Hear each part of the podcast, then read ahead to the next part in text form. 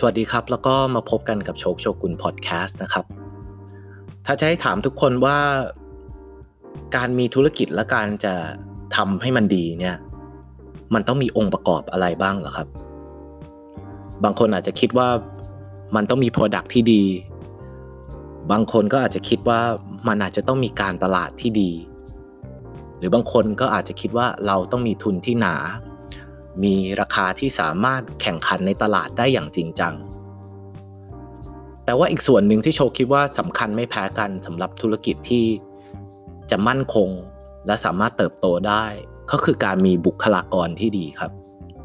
เพราะสุดท้ายแล้วเราทำธุรกิจมาเนี่ยเราไม่สามารถทำทุกอย่างได้คนเดียวอยู่แล้วครับ เราก็ต้องให้บุคลากรคนอื่นในองค์กรเนี่ยช่วยเหลือเราด้วย นั่นแปลว่าการที่เราจะ ได้คนที่ดีเข้ามาในบริษัทเนี่ย มันก็จะช่วยทำให้บริษัทเราเติบโตได้ถูกไหมครับ แล้วผลวิจัยก็ออกมานะครับ ในเซอร์เวยต่างๆ มากมาย ว่าบริษัทที่คนอยากที่จะเข้าทำงานด้วยมากที่สุดติดอันดับโลกเนี่ย ก็คือบริษัท Google ครับ Google นี่เป็นบริษัทที่มีองค์กรที่มี มี perks หรือว่าการดูแลพนักงานเนี่ยเป็นอย่างดี คนอยากจะเข้าเต็มไปหมดนะครับ ปีหนึ่งมีคนสมัครประมาณ 2 ล้านคนครับ เขาต้องมีระบบคัดกรองเลือกคนที่ดี เพราะว่าคนที่จะมาได้รับอภิสิทธิ์ที่ Google จะให้เนี่ยบุคลากรพวกนี้ก็ต้องเป็นบุคลากรที่ถูกคัดมาแล้วว่า ดีจริง ๆนะครับ Google ก็เลยจะได้แต่คนเก่งๆ เข้าไปเรื่อยๆ เรื่อยๆ แต่ว่าสิ่งที่น่าสนใจกว่าก็คือ แล้วเขาเลือกยังไงครับ วิธีที่ Google เลือกคนเนี่ยเลือกยังไง วันนี้โชคก็ได้ชวนพี่ชายคนหนึ่งมาคุยด้วยกันครับ พี่ชายคนนี้ชื่อพี่ทอมครับ พี่ทอมเป็นคนที่เคยได้เข้าไปร่วมงานกับ Google เป็นพนักงานที่เติบโตใน Google มา 7 ปีครับ แล้วก็ได้มีโอกาสได้เป็นคนสัมภาษณ์คนเข้า Google ด้วย ก็เลยจะเข้าใจในหลักการของ Google ว่า Google เลือกคนทำไม และเลือกคนยังไงนะครับ พี่ทอมอยู่ใน Google แล้วก็ได้ออกมาทำแอปของตัวเองทำระบบซอฟต์แวร์ของตัวเองต่อด้วยครับ วันนี้ก็เลยจะให้พี่ทอมแชร์เรื่องราวยาวๆกันเลย แล้วก็โชคบอกเลยว่า บทสนทนาครั้งนี้เป็นครั้งหนึ่งที่โชคคุยแล้วรู้สึกว่าแบบได้ข้อคิดได้หลักการบางส่วนของการจัดการบุคลากรวิธีการคัดเลือกคนที่โชคคิดว่าสามารถเอาไปปรับใช้ในทุกธุรกิจ หรือทุกอย่างที่เราทำในชีวิตได้นะครับ ก็ในบทสนทนาเราก็จะคุยกันยาวตั้งแต่เรื่องของ ว่าพี่ทอมผ่านอะไรมาบ้าง แล้วก็เข้ามาใน Google ยังไง process ของ Google เป็นยังไง แล้วตอนที่เขาเป็นคนรับสมัครคนอื่นเนี่ยมันมีหลักเกณฑ์ยังไงนะครับ แล้วหลังจากนั้นเราก็จะคุยถึงว่าการทำไมเขาถึงออกจาก Google แล้วก็ไปทำอะไรต่อนะครับ เราก็ได้แชร์กันตั้งแต่วิธีเลือกคน Google ปัจฉญาของ Google แล้วก็เรื่องของการตกงานในช่วงโควิด ราะว่าพี่ทอมเนี่ยเกริ่นไว้นิดนึงว่าออกไปแล้วก็ไปทำระบบ ซึ่งมาช่วยหางานให้กับคนตกงานในประเทศไทย ซึ่งในช่วงโควิดเนี่ยมีมากมายจริง ๆครับโชก็คิดว่า EP นี้น่าจะเป็น EP ที่มีประโยชน์ ก็ลองฟังกันดูนะครับ ขอบคุณมากครับ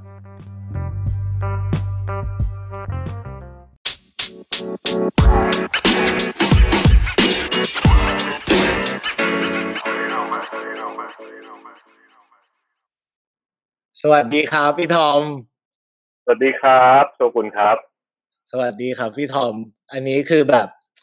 เบื่อมากเลยพี่ทอม ผมก็เลยคิดว่าแบบต้องหาคนมาคุยด้วยละผมก็นึกถึงพี่มาอีกคนหนึ่งว่า เป็นคนที่ผมอยากที่จะคุยด้วยหน่อย ได้เลยได้เลย ปกติพี่ก็ชาร์จไม่ค่อยแพงกันนะแต่ถ้าคุยกับโชกุนนะพี่ยอมจ่ายตังค์เพราะว่าจะได้แก้เหงากันทั้งคู่ ผมผมขอรอเงินเยียวยาก่อนเดี๋ยวผมจะเอามาจ่ายพี่เลยพี่ เออ พี่ก็เช็คอยู่ทุกวันเลย ไม่รู้จะได้วันไหนใช่ใช่นั่นแหละพี่ก็แบบอันเนี้ยผมทำมาแบบเพื่อโควิดเลย ผมแค่แบบว่าคิดว่า ผมลองอ่านมาหลายที่เขาเหมือนแบบ มันคงไม่เจออย่างนี้อีกแล้วอะแล้วคงไม่เจออย่างนี้อีกแล้ว แล้วมันแบบมันก็คงเปลี่ยนวิธีคิดของเราแบบไปพอสมควรอะไรอย่างเงี้ย ผมก็เลยอยากจะ record ไว้ว่าแบบ ผมว่าต่อไปอะ รุ่นต่อไปเขาคงมาถามรุ่นลูกพี่ทอมอาจจะมาถามต่อไปเอ้ยพ่อยุคโควิด มันเป็นยังไง เหมือนกับที่เราถามแม่แบบยุคต้มยำกุ้ง ถามคุณยายยุคสงครามโลกอะไรอย่างเงี้ยผมก็เลยอยาก record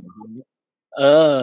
ใช่ไหมต่อไปพี่ก็เอาไป อันเนี้ยวิดีโอนี้ต่อไป พี่ก็ให้ลูกพี่ดูได้ว่า เนี่ย ช่วงโควิด มาคุยกับไอ้นี่อยู่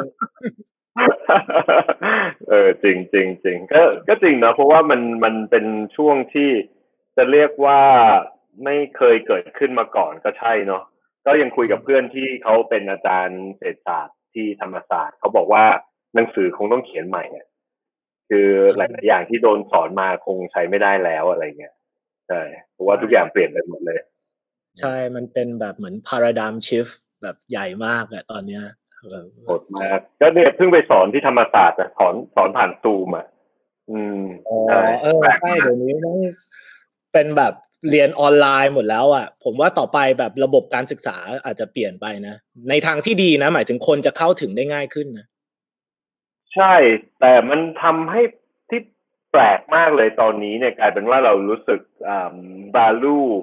การได้ไปโรงเรียนอะ คือบาลูฮิวแมนทัชบาลูของเล็ก ๆ คือแล้วมันทำให้เห็นชัดขึ้นว่าคนไหนคือเพื่อนเราเราใกล้ชิดกับพ่อแม่มากขึ้น คือมันแปลกมากเลยกันว่า ชีวิตมันซิมพลิฟายขึ้น แต่เรากลายเป็นว่าเราเราเราโหยหาในสิ่งที่เมื่อก่อนเราแบบเหมือนกับเป็นเรื่องปกติที่เราเจอทุกวันหรืออะไรพวกเนี้ยเออน่าสนใจมากตรงนี้ ใช่เพราะผมก็อ่านเขาบอกว่ายังไงอะ มนุษย์ก็ยังมีแบบคำว่า desire to engage ความหวยหาความสัมพันธ์อะไรอย่างเงี้ย อยู่ก็เลย ก็ผมก็คิดว่าแบบมันก็คงยังต้องมีอะในในแบบหนึ่งแล้วเราจะเป็นมนุษย์ได้ไง ถ้าเราไม่เจอคนอื่นใช่ไหมพี่ พี่ทอมพี่ทอมก็ ตอนนี้ทำ Scout Out เคยอยู่ Google เคยทำกับ Line Job วันนี้ก็อยากจะให้พี่ทอมมาแชร์แบบ มุมมองเกี่ยวกับเกี่ยวกับเรื่องของโควิด เกี่ยวกับเรื่องของว่าเรามองชีวิตต่อไปยังไง ต่อไปเราจะเอายังไง แล้วก็อยากให้พี่ทอมแบบเล่าด้วยเพราะว่า คือคือพี่ทอม มาจาก Google เนี่ย Google มันไม่ได้รับคนง่ายๆไงพี่เขาจะไหมผมรู้ว่า Google ที่มันก็ต้องแบบ เอาคนที่แบบมันใช่ที่สุดอะสำหรับเขาแบบเออทำไมพี่ทอมได้เข้าไป คือพี่เรียนอังกฤษนะมาตั้งแต่ปีเก้าศูนย์ก็คือเก้าศูนย์เก้า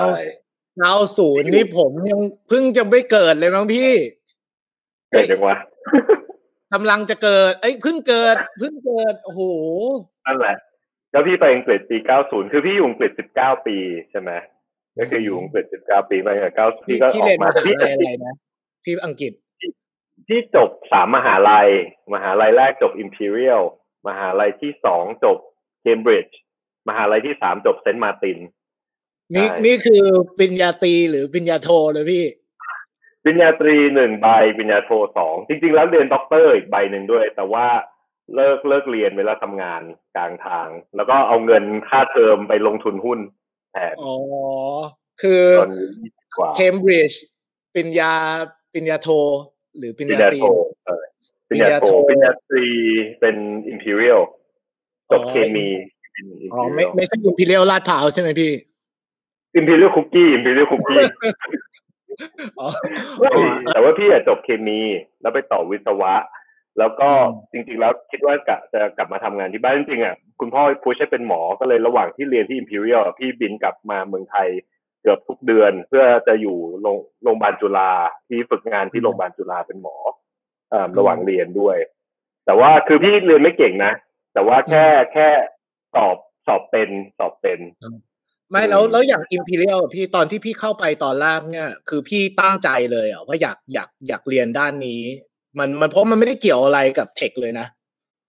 ใช่คือจริง ๆ แล้วในยุคที่เทคมันไม่ได้ exist เนอะพี่เข้ามาหลายปี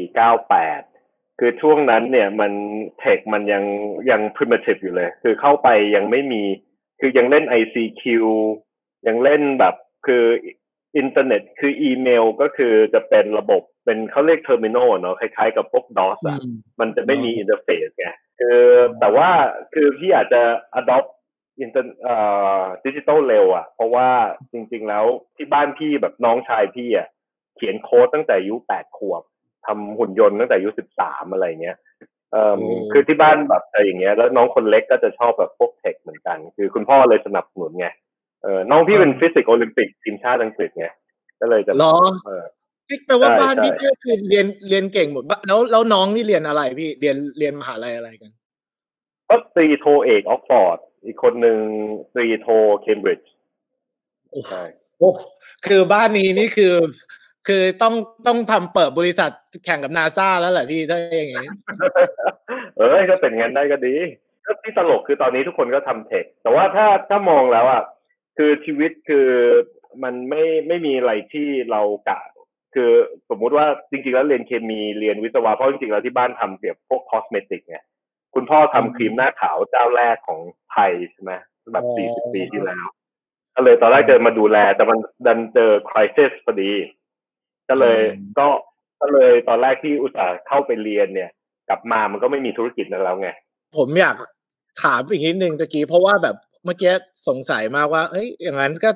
ถ้าพี่น้องแบบเรียนเก่งกันหมดเลยเนี่ยคือแบบเราโตมาเนี่ยมันแบบแบบคุณพ่อคุณแม่เขาสอบ แบบมันมีวิธีมีวินัยมันแบบ ถ้าสมมุติคนฟังอยู่เขามีลูกเขาอยากแบบ ให้ลูกแบบ เข้ามหาลัยดีๆเรียนเก่งๆเนี่ยมันมันมีไหมหรือว่ามันมันมันเพราะอะไรพี่ว่าเพราะอะไร จะยังไงเนี่ยคือพี่เป็นคนที่ไม่ใช่เก่ง แต่ว่าพอเราจับจุดได้ ว่าเวลาเราจะทำอะไรก็ตามมันสมมติสอบมันก็จะมี pattern ในการสอบเรียนหนังสือก็มี pattern ในการเรียน คือพี่อาจจะจำไม่ได้นะ เพราะพี่มีปัญหาคือพี่ dyslexic พี่สะกดทำอะไรพวกนี้ไม่ได้ พี่จะเห็นทุกอย่างเป็นภาพ แล้วพี่ก็เลยต้องมันจะมีวิธีการจำของพี่ว่าพี่ต้องจำเป็นภาพออกมา เหมือนกับไอ้ตัวนี้คือเสื้อผ้านะไอ้นี่คือคนเดินเข้ามาอะไรเงี้ยคือพี่จะวิชวลทุกอย่างหมดเลยไงจะมีปัญหาทางด้านนั้นพี่ก็เลยต้องขี้สังเกต เพราะว่าพี่จำอะไรไม่ค่อยได้แต่น้องพี่อะเก่ง น้องพี่นัทโชมาก เกิดมามันก็ฉลาดเลย แต่ถามว่าช่วยอะไรไหมก็ เออพี่คิดว่ามันไม่ได้คือพี่เชื่อว่าทุกอย่างมันเรียนมันก็อยู่ที่ความ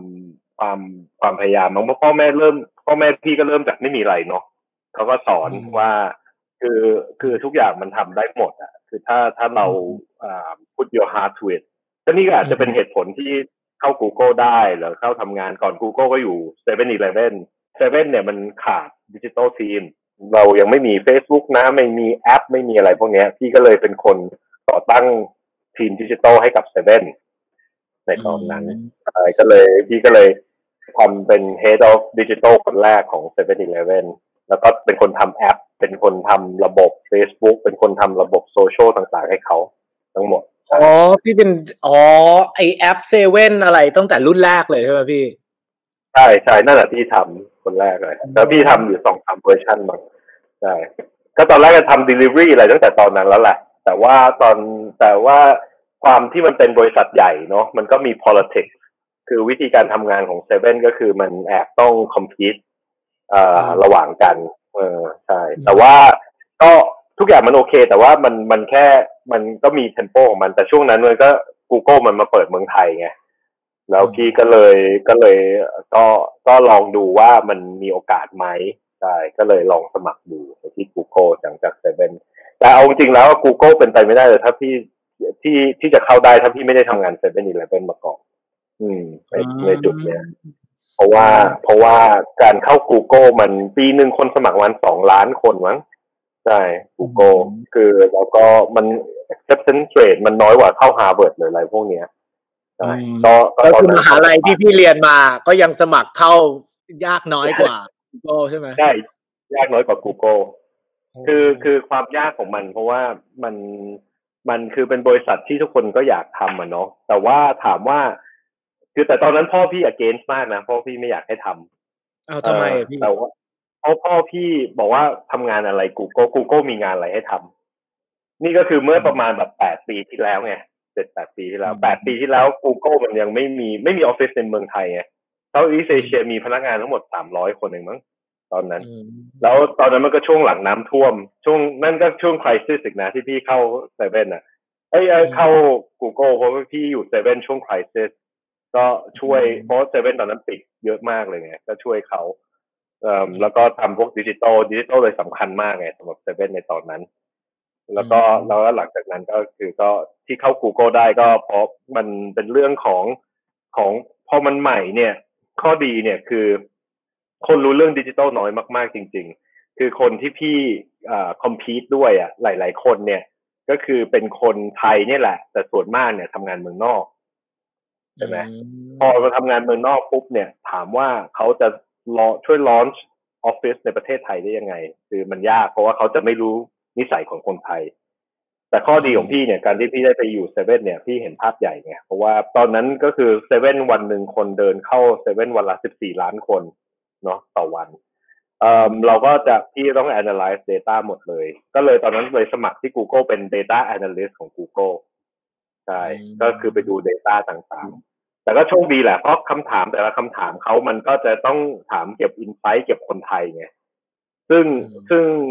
ว่ามันมันก็คือถ้าไม่เคยเห็นภาพใหญ่อันนั้นอะ มันก็คงตอบไม่ได้ อืมเพราะ interview โคตรยากเลยดูแลดีไหมเออ interview เป็นยังไงวะพี่ ตอนสัมภาษณ์ที่ระบบยังไงวะพี่ Google คือ interview หกรอบรอบแรก interview กับคนที่เขาอยู่ คือตั้งแต่ interview ทั้งหมดเนี่ยไม่เจอมนุษย์เลยนะ เจอครั้งเดียวคือเจอพี่บี แต่อีกห้าครั้งเนี่ยคือคือครั้งหนึ่งคือครั้งแรกสุด interview ที่ออสเตรเลียก็คือก็คือเอ่อ CEO เอ้ย MD คนแรกของ Google Thailand ใช่ใช่ใช่ใช่จริง ๆ แล้วแกก็ชวนไปแหละแกเป็นคนบอกเองแหละว่ามันเปิด ออฟฟิศใช่ก็คือไปล็อกเดียวกันกับแกก็คือไปช่วยเปิดออฟฟิศประเทศไทย อ๋อ พี่ก็อยู่ตั้งแต่รุ่นแรกของ Google Thailand เลยดิพี่ ใช่ใช่ใช่อยู่ตั้งแต่ออฟฟิศเป็น rental office ที่ที่เป็น service office ใน Central World อะที่มันแบบมันมันไม่ได้เป็นคือพวกพี่ช่วยออกแบบ Google Office Google อะใช่ก็คือ interview นี่ interview เมืองนอกหมดไง ก็คือรอบแรกก็ interview ที่ออสเตรเลีย แต่ก็ by video conference นะ แล้วก็แล้วก็อีกครั้งหนึ่งหลังจากนั้นก็ซานฟรานซิสโก แล้วก็ที่ที่สิงคโปร์อีกหนึ่งครั้ง แล้วเมืองไทยอีกสามครั้ง แต่ว่าเมืองไทยเนี่ยจะเป็นทีมคนไทยที่เคยอยู่ที่สิงคโปร์แล้วเขาจะกลับมาก็คือก็ con call เหมือนกันแล้วคำถามมันเหมือนกันเปล่าพี่คำถามมันมันเป็นคำถามยังไงพี่ ไม่ไม่เหมือนกันนะ คือจริง ๆ แล้วระบบการ interview ของ Google มันจะแบ่งเป็นจะเรียกว่าเป็นคอร์เ r นสี่ส่วนเนาะก็คืออย่างแรกเนี่ยก็คือจะเป็นเรื่องของอดูว่า you มี leadership skill ขนาดไหนเนาะคือนี่พอดีพี่เขาพอเข้าไปแล้วพี่เป็น interviewer ไงเลยรู้ แต่ตอนโดน interview ไม่รู้ แต่ว่าเดี๋ยวอธิบายนะ พี่รู้เพราะว่าพี่ก็ตอนหลังอะได้เข้า Google ก็เป็นคนสัมภาษณ์คนอื่นเหมือนกัน ใช่ใช่ใช่ก็ก็มันจะแบ่งเป็นคอร์เ r นสี่คอร์เ r นคือคือมันจะเป็นระบบที่ที่พี่ก็ดีที่สุด นี่นี่ก็คือมันก็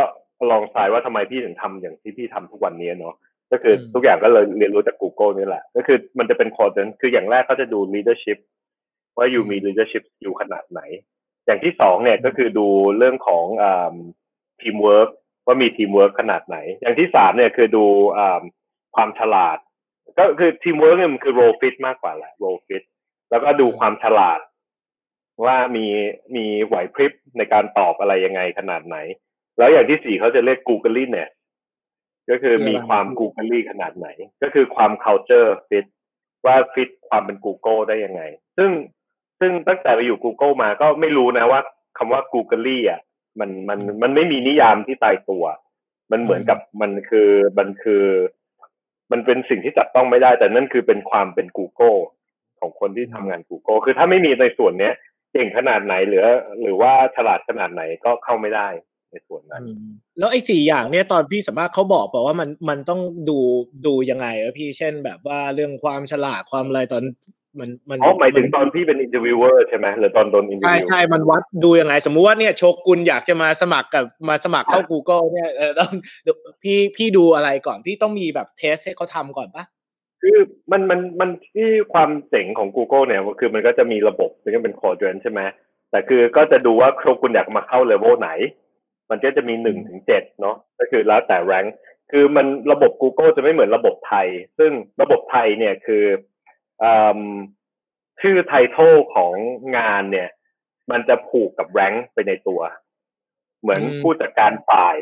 ปุ๊บผู้จัดการฝ่ายปุ๊บมันก็จะเป็นว่าฉันอยู่แรงค์นี้ แต่อยู่ Google อะชื่ออะไรก็ได้ เราตั้งชื่อตัวเองได้ด้วยนะ ว่าฉันจะเป็นชื่ออะไร ฉันจะตั้งเป็น CEO ก็ได้ขำๆแล้วก็แล้วก็แต่ rank ของเราเนี่ยมันจะไล่ตั้งแต่หนึ่งถึงเจ็ดอยู่ข้างหลัง แต่เขาก็จะดูว่าคนนี้สมัครเข้ามาเป็น rank ไหนเนาะ แล้วหลังจากนั้นเนี่ยมันจะมีเหมือนกับว่าเป็นอ่าจะเรียกว่า คือคนที่โดน interview คนที่ interview อะมันเหมือนกับจะมีเขาเรียกว่ามันจะมี คือเราก็จะรู้ว่าในในในองค์กรเนี่ย คนพวกนี้ต้องมีความรู้ขนาดไหน แล้ววิธีถามเขาอะเขาจะถามให้จนมุม คือเหมือนกับว่าเราก็จะเห็น trick เนี่ยคือ minimum interview คือมันสี่มั้ง max คือเจ็ดใช่ไหมแล้วเราก็ดูว่าใครอะถามอะไรไปแล้วบ้าง แล้วเราก็จะเขียนคำถามนั้นในระบบ แล้วเราก็จะเขียนคำตอบ แล้วเราก็จะมาเห็นว่าเอ้ยคนเขาถามอะไรแล้วยังไม่ได้ถามอะไร ในสี่ quadrant leadership อ่าอ่า skill fit ในแง่ของอ่า googliness แต่ว่าในส่วนเนี้ยก็เลยแล้ววิธีถามมันมันง่ายมากเลย คือทุกคำตอบของที่มา interview เนี่ย จะกลายเป็นคำถามถัดไปเห็นปะก็คือ ก็คือว่าสมมุติคือมันก็เลย bullshit ไม่ได้อะ basically เนี่ยคือ you โดนถามอย่างนั้นเนี่ยสักสามรอบปุ๊บเนี่ยยังไงยังไงก็มันความจริงมันก็จะออกมา คือวิธีการถามเนี่ย มันก็จะถามสมมุติ คือคือมันจะไม่มีความว้าวเลยนะพี่พี่ก็จะมีคนที่พี่รู้จักคนหนึ่งที่เขาเหมือนกับก่อนที่เขาเข้าเขาเป็นนักร้องเนาะเข้า Google นะเป็นนักร้องแล้วเข้า Google เออก็คือก็ พอเขาบอกในตอบในอินเทอร์วิวว่าเอ้ยอยู่ทำอะไรก่อนมาที่เอ้ยไอเป็นนักร้อง คือแทนที่ว่าคนใน Google เขาจะ ถ้าเป็น interview คนไทยเนี่ย มันก็จะแบบอ๋อจริงเหรอครับอ๋อเป็นยังไงบ้างอะไรเงี้ย คือจะโดน distract แต่ถ้าเป็นอินเทอร์วิว Google เขาจะถามตอบแล้วร้องเพลงประเภทไหน เสร็จแล้วก็ร้องเพลงประเภทนี้ แล้วทำไมเลือกร้องเพลงประเภทนี้ เสร็จแล้วขายขายอัลบั้มได้กี่อันต่อเดือนทำไมขายได้แค่นั้นคือทำการตลาดอะไร แล้วตอนนี้ถ้า you เดินในถนนเนี่ย คนรู้จักคุณไหมคือจะโดนถามอย่างนี้โดยที่แบบ มันมันเลยโดนแบบ คืออยู่ไม่มีอะไรโม้ไงคือคือทุกอย่างมันโม้ไม่ได้ แล้วก็จะโดนถามถามถามถามลึกขึ้นไปเรื่อยๆอ๋อเออ อันนี้อันนี้ก็ดีเลยพี่ผมว่าแบบมันมันเป็นหลักการในการที่ต่อไปเราอยากจะสัมภาษณ์ใครอะก็คือมันเป็นเหมือนการสัมภาษณ์เจาะพี่เจาะไปเรื่อยๆเจาะไปเรื่อย ถ้าเหมือนถ้าโชกุนเริ่มเดทกับผู้หญิง แล้วผู้หญิงก็อยากรู้อะไรกับโชกุนก็ควรจะต้องเป็นอย่างนั้นเหมือนกันไงเออหรือว่าต่อไปเราอยากจะรู้อะไรเกี่ยวกับใครเราก็อย่างนั้นเหมือนกันเจาะไปเลยถามคือคำตอบของเขาจะเป็นคำตอบ คือซึ่งมันเป็นนิสัยที่มันจะเราจะไม่ชินเนาะเพราะพี่พี่จะรู้สึกคนไทยมีความแบบมั่วๆยิ่งในห้องประชุมนะ หรือว่าตอนที่ทำงานที่ไหนก็ตามเวลาคุยกับคนไทยเนี่ย มันจะโดนไซแทร็กง่ายอะ เราจะคุยเรื่องแบบ เรื่องอะไรก็ไม่รู้น้ำเยอะ น้ำจะเยอะ เยอะแต่น้อย แต่ว่าฝรั่งมันไม่ใช่แค่ฝรั่งหรอกคือ Google นี่แหละ มันจะจี้จี้จี้จี้จี้จนแบบ เรารู้สึกโอ้ขวดมากๆอะใช่แต่นั่นคืออัเจนดาของเขาเลยนะ ต้องทํำยังไงก็ได้ให้แบบรู้สึกแย่ที่สุดอะไม่ไม่ใช่แย่ที่สุดในเชิงที่รู้สึกทางทางจิตใจนะ แต่รู้สึกแบบสมองมันต้องทำงานแบบที่สุดอะเพื่อจะเค้นออกมาว่า คือคุณเป็นคนยังไงจริงๆไง อืมแล้วเราก็ให้แต้มหนึ่งถึงห้าแล้วถ้าได้ต่ำกว่าสี่อะ on average อะก็ไม่ได้ไม่ได้โดนส่งต่อ คือคนที่ตัดสินใจคือที่ที่อ่าอเมริกา คือทุกคนสี่คนเนี่ยต้องเขียน report เสร็จปุ๊บเขาก็ทำเป็นแพ็คแล้วก็ส่งไปที่อเมริกาที่อเมริกาเป็นคนตัดสินใจว่าเอาไม่เอาอ๋อทุกคนก็ให้คะแนนตามสี่สี่ไอไอ attribute นี่ใช่ไหมพี่ อ๋อใช่อ๋อโอ้แต่ก็เลยแต่ก็เลยอืม อ่าแล้วแล้วแล้วตอนแล้วตอนเข้าเข้าไปปั๊บเนี่ย อย่างของพี่เนี่ยเข้าไป Google ปั๊บแล้ว แล้วเขาต้องเทรนพี่ก่อนไหมหรือว่าพี่มาปั๊บเขาเขาแบบคาดหวังว่าพี่ต้องต้องเป็นเลย Google เป็นบริษัทตลก Google ไม่มี probation ไม่มีไม่มีเวลา probation คือเข้าแล้วก็ถือว่าเข้าเลย ก็คือเข้าไปปุ๊บก็บินไปจำได้เลยว่าบินไปสิงคโปร์เลยวันแรกไปเอาแบดที่สิงคโปร์แล้วก็ถามเขานะว่าต้องแต่งตัวยังไง เขาก็บอกว่าเอ่อ we we don't judge you by the way you dress because we don't think your performance will be related to how you dress ก็คือก็ก็มันก็เป็น that kind of thinking แล้วพอไปถึงปุ๊บ ไม่มีเทรนนิ่งอะไรเลย ก็เราต้องไปคอยถามคนว่างานของฉันอะ ฉันต้องทำอะไร แล้วไม่มีใครบอกเลยนะว่าต้องทำอะไร เสร็จแล้วก็เราก็บินไปเทรนต่อที่ออสเตรเลียอีกสองอาทิตย์ใช่หลังจากนั้น แล้วก็คือคือ Google นี่ด้วยงานของเนื้องานของมันเนี่ย มันเป็นงานที่ไม่เคยมีมาก่อนเนี่ย มันก็เลยยาก ตอนนั้นที่ที่เข้าไปที่เป็น Data Analyst ที่ก็จะดูว่าใครเสิร์ชอะไร ใครดู YouTube อะไรที่ไหนเมื่อไหร่ยังไงด้วยเครื่องอะไร ที่จะรู้หมดว่าคนไทยชอบกินอาหารอะไร เวลาอกหักยังไงอะไรเงี้ย เวลาคำว่าญี่ปุ่นอย่างเงี้ย มีแต่หนังโป๊ญี่ปุ่นอย่างเดียวอะไม่มีอย่างอื่นเลย เออเคยเลยรู้เคยเคยรู้เว็บไซต์ท็อปๆของประเทศหมดอะว่าคนไทยชอบดูเว็บไซต์ไหนดาราหนังโป๊คนไหนดารารู้หมดเลย ก็คือคำไหนอะ พี่ก็จะรู้เลยเพราะว่าพี่ต้องเป็นคน data analysis ก็คือพี่ต้องเป็นคนวิเคราะห์ข้อมูล data ใช่ไหม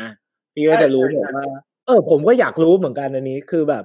ผมแบบมีเพื่อนอยู่ Facebook Facebook แล้วผมก็หลอนมากว่าแบบ ผมก็เพิ่งรู้ว่าแบบ ผมมาเข้าใจมาตลอดว่า โอเค Facebook รู้ว่า เรากดไลค์อะไร คอมเมนต์อะไรแชร์อะไรเอามามีเป็นสแตทมา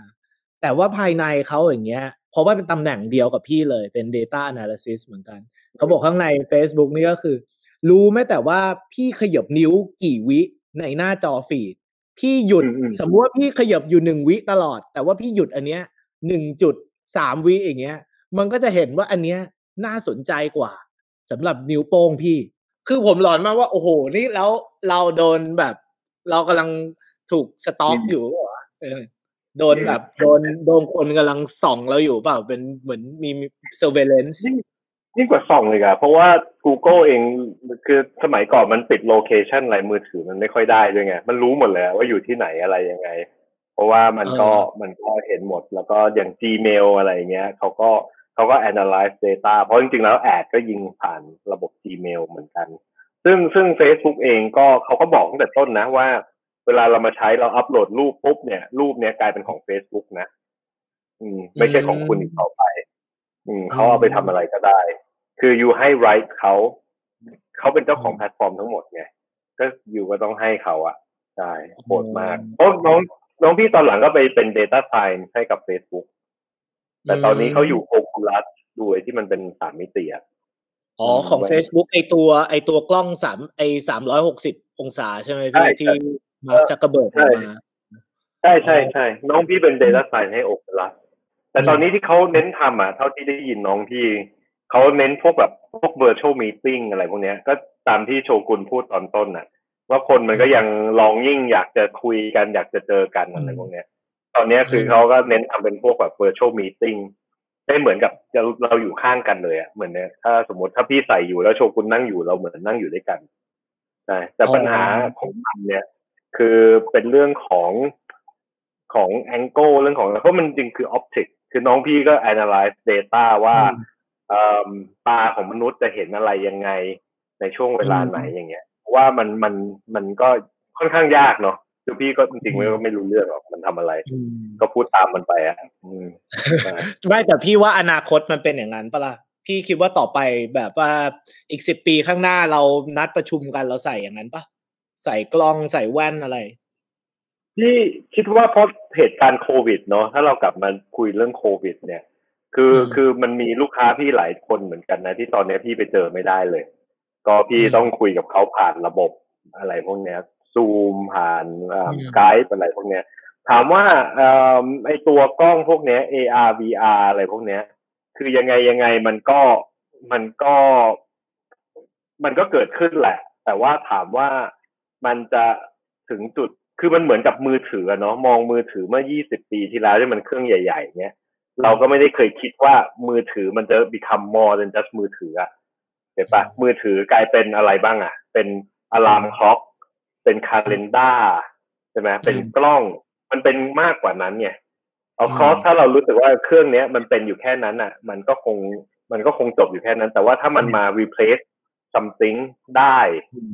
เนี่ย ซึ่งซึ่งมันเป็น become มันเหมือนเป็นแค่ฮาร์ดแวร์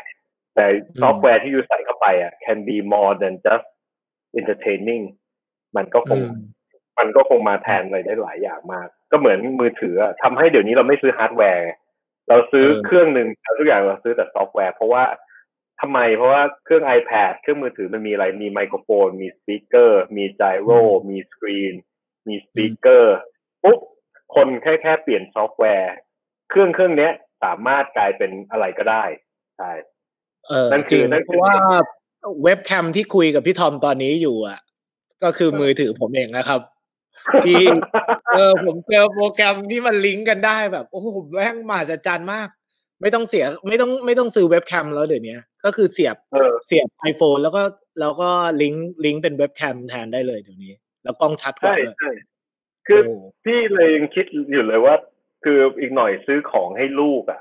คือสมัยเราเด็กเราก็จะมีเครื่องเล่นวิดีโอ เครื่อง คือมันทุกอย่างมันจะมี specific object for specific thing เห็นปะคือคือแต่อีกหน่อยเนี่ย นาฬิกาก็จะดูไม่เป็น คือที่อเมริกาตอนนี้ปัญหาของเด็กเจนเด็กๆเลยเนี่ยเขาอ่านนาฬิกาไม่เป็น analog clock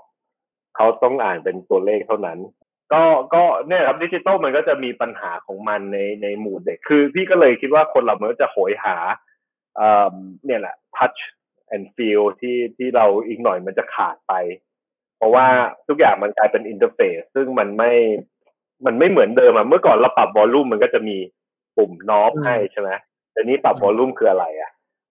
เราก็ต้องเข้าไปใน interaction something คือทุกอย่างมันกลายเป็น UI UX ไปหมด มันเป็น layer ซึ่งซึ่งจริงๆแล้วมันเป็นสองมิติไงมันก็จะมีความความขาดอะไรที่มันสามมิติอะซึ่งพี่ว่าโลกเนี่ยทุกคนก็จะโหยหาความสามมิติมากขึ้น เออว่ะเออ ไม่เคยคิดมุมนั้นนะเออ ก็ใช่คือคือความแบบ เป็นวัตถุอะ เป็นฟิสิกอลอะไรสักอย่างใช่ไหมพี่ เออใช่ใช่ใช่แล้วพี่ผมอยากรู้อีกว่า แล้วใน Google เนี่ย มันมีถ้าฝรั่งเขาเรียกว่า perks อะ ก็คือเรียกว่าไงเป็นภาษาไทยแล้ว perks ก็คือว่าได้อภิสิทธิ์อะไรบ้างตอนอยู่อยู่อยู่ Google เนี่ยมันมี เพราะทำไมทุกคนอยากเข้า Google อะพี่ เออทำไมทุกคนอยากเข้าพวก Tech Giant พวกนี้ คือจริงๆนี่แต่พี่พี่ออกมาสี่ปีแล้วเนาะแล้วพี่มาทำสตาร์ทอัพของตัวเองพี่ว่าตอนนี้ก็เปลี่ยนไปเยอะเหมือนกันเขาเท่าที่ได้ยินมามันก็โคเปิดมากขึ้นแต่ตอนที่พี่อยู่เนี่ยเรียกว่า perk เนี่ยพี่ก็ต้องเข้าใจ philosophy เขาก่อนดีกว่า ถ้าถ้าเราเข้าใจปรัชญาในการในการตั้งออฟฟิศเขาอะคือจริง ๆ แล้วอะลารีกับเซอร์เกย์เนี่ยคือ current CEO เนาะคือเขาเขามองว่ามนุษย์เราเนี่ย is the most creative เนี่ยคือตอนที่ลารีเซอร์เกย์ก็คือเจ้าของ Google อ่าคนก่อตั้งสอง co-founder ผู้ก่อตั้งใช่ใช่ผู้ก่อตั้ง Google แล้วเขาเขาคือเขามองว่า มนุษย์เราเนี่ย become the most creative และ most productive คือตอนอยู่มหาลัย เขารู้สึกว่าตอนอยู่มหาลัยเนี่ยคือเราเราเรามี power บางอย่างที่เราจะทำอะไร innovative คือเขาก็เลยอยากให้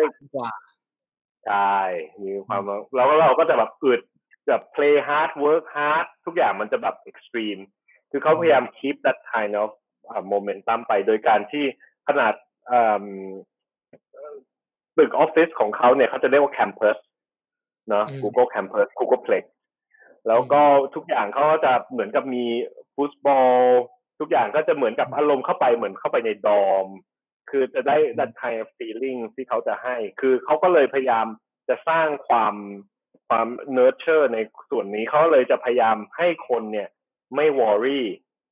เรื่องอื่น ยกเว้นเรื่องงานคือถ้าไป Google Plex เนี่ยเขาจะมีที่ ทำความสะอาดให้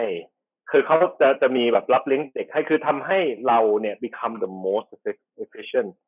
คือคำว่า perk เนี่ยสำหรับเรารู้สึกว่า เฮ้ยมันเจ๋งจังเลยได้นู่นได้นี่ แต่คนไม่ได้เข้าใจว่าที่บริษัทให้เนี่ย เพื่อที่จะได้ให้ยูเนี่ย work at your maximum แบบร้อยเปอร์เซ็นคือตอนนี้อยู่นี่แบบผมร่วงหัวขาวทำงานแบบยี่สิบสี่ชั่วโมงอะคือคือคนไม่เข้าใจคือคนอยากเข้า แต่ว่าคน เอ่อคนคนที่อยู่ Google ด้วยกันเนี่ยมองหน้ากันก็จะรู้แล้วเออ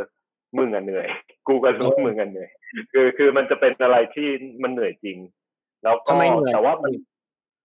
เพราะว่าพอมันเป็นออนไลน์เนี่ย พออยู่ทำงานดิจิตอลจริงๆแล้วพออยู่อยู่กับคอร์เปอรที่มันเป็นเป็นไลฟ์เซ็น Google เนี่ย คือลูกค้ามันมันมันมันใหญ่แล้วมัน global แล้วเวลาเราทำงานเนี่ยประชุมคือสมมุติเราวันหยุดเนี่ย เราหยุดวันนี้ วันวันอะไรก็ตามวันสงกรารเราหยุด แต่เมืองนอกมันไม่หยุดนี่เจ็บปะอืมเราก็ต้องต้องต้องประชุมอยู่ดีอะไรอย่างเงี้ย หรือว่าเวลาประชุมบางทีพี่ต้องประชุมกับทีมชิลี ตอนนั้นพี่ช่วยลอนช์ YouTube ประเทศไทยคือจริงๆแล้วอาจจะไม่รู้ว่าก่อนปี 2013 ประเทศไทยไม่ไม่ใช่ YouTube ประเทศไทยเนาะพวกพี่เป็นคนช่วยกันลอนช์ให้ YouTube นี่แต่ก็ตอนนั้นก็ต้องคุยกับทีมญี่ปุ่น เยอะคุยกับทีมที่อเมริกา มันก็จะเลยเรื่อง time zone เรื่องอะไรพวกเนี้ย ในการทำงานมันก็จะมีมีการทำงานที่ค่อนข้างจะคอมเพล็กซ์แล้วก็เขาไม่ได้วัดการทำงานเป็น KPI เขาวัดเป็น OKR มันก็เลยยิ่ง OKR แปลว่าอะไรครับพี่เอ่อก็คือ KPI ก็คือ traditional มันคือการวัดแบบคล้ายๆกับในไอ้นี้คงคงคงได้ยินกันเนาะแต่มันเหมือนกับวัดในโรงงาน ว่าคุณทำงานได้เอาพุทเท่าไหร่เยอะขนาดไหนอะไรเงี้ย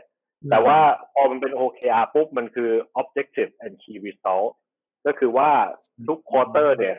ทุกทุกสามเดือนเนี่ย ที่คนใน Google ก็จะมาเซตกันว่า objective หลักว่าเราต้องการที่จะทำคืออะไร แล้วมันก็จะ trigger down มาเป็นใน layer ใน layer แต่ว่าพอมันเป็น objective ปุ๊บมันต้องมี key result ตัววัดผลของ objective นั้น แต่ key result เนี่ย มันไม่ใช่เป็นมันจะค่อนข้างจะอืม เขาเรียกว่า ambition กว่า มันจะกว้างกว่า KPI KPI คือเราต้องคิดร้อยใช่ไหมถึงจะดีอืมแต่ OKR เนี่ยคิดหกสิบคือว่าโอเคอืเห็นปะมคือคือมันมันไม่ควรจะคิดร้อยได้อะอื basically มคือเขาเลยจะมี mentality เขาเรียกว่า moon shot ที่อยู่ข้างใน ว่าทำยังไงก็ได้ให้ไป moon shot คือทำให้ให้ไปถึงดวงจันทร์คือ O มันก็จะมันเป็นใหญ่ใช่ไหมแล้ว KR มันอาจจะมีประมาณสามถึงสี่ KR ซึ่งจะมารองรับอย่างเงี้ย ซึ่งซึ่งว่าเราจะทำให้ได้ไง ซึ่งซึ่งเวลาเราเซต O เนี่ย มันต้องรู้สึกเขาจะเรียกว่า uncomfortably excited ตอนอยู่ Google อืมก็คือต้องรู้สึก uncomfortable แต่รู้สึกตื่นเต้นว่าเอาไว้วะมันต้องเกิดขึ้นให้ได้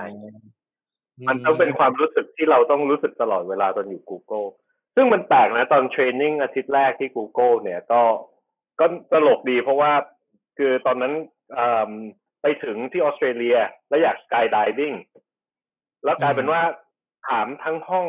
ว่าใครอยากไปด้วยปรากฏว่า80%เคย skydiving แล้ว ที่ไป training ด้วยกันนะเออ ซึ่ง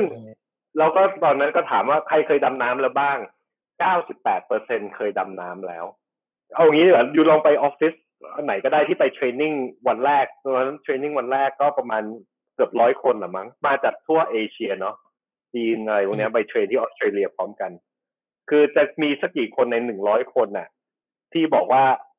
ที่อยู่นั่งอยู่ในห้องอะ เคย skydiving เคยดำน้ำอะ คือมันจะเป็นคน type หนึ่งที่เป็นคนชอบ challenge ตัวเอง ชอบทำอะไรที่แบบ beyond สิ่งที่คนปกติเขาทำกันน่ะ คือนั่นแหละคนของ Google เขาจะเรียก type A เป็นคน type A ก็คือจะเป็นคนที่แบบกล้าที่จะเสี่ยง แต่ว่าเป็นคนที่แบบหาอะไร challenge ตัวเองตลอดเวลา ใน Google นี่มีหลายซึ่ง type พี่ตอนที่เขาวิเอ่อ interview เนี่ยหรือว่าเขาจะเลือกแค่ type A อย่างเดียว มันก็มีหลาย type นะ แต่พี่รู้สึกว่าโดย nature แล้วการที่มันพอมันเป็นการ interview ที่ HR เนี่ย interview แค่ครั้งเดียว เพื่อจะ pre screen resume ที่เหลือเนี่ยห้าคนที่พี่บอกเนี่ยก็คือคนที่ทำงานใช่ไหมอืมก็คือจะเป็น manager คนหนึ่งก็จะเป็นคนทำงานเลเวลเดียวกันแต่อยู่คนละประเทศ คนหนึ่งก็อาจจะเป็นคนอีกทีมหนึ่งเลย อีกคนหนึ่งก็จะเป็นทีม teammate ที่ต้องทำงานด้วยกัน คือมันก็เลยจะได้คนที่ type คล้ายๆกันเข้ามาตลอด อืมอืมมันก็จะมีโปรเซสเข้ามาตลอดในส่วนนี้อืมซึ่งซึ่งมันก็มันก็เลยมันมันไม่ค่อยมีความ bias ใช่ แล้วบริษัทมันถึงไปข้างหน้าได้ตลอดเวลาไง อืมอ๋อเออ Google โอ้โห Google นี่แปลว่าระบบข้างในมันลึกมากผมได้ยินว่าแบบอย่างแบบระบบ HR ระบบแบบว่าการบุคคลเนี่ยแผนกบุคคลเขานี่คือแบบ คือถ้าจะเป็นแบบจิตแพทย์อะคือวิเคราะห์คนแบบ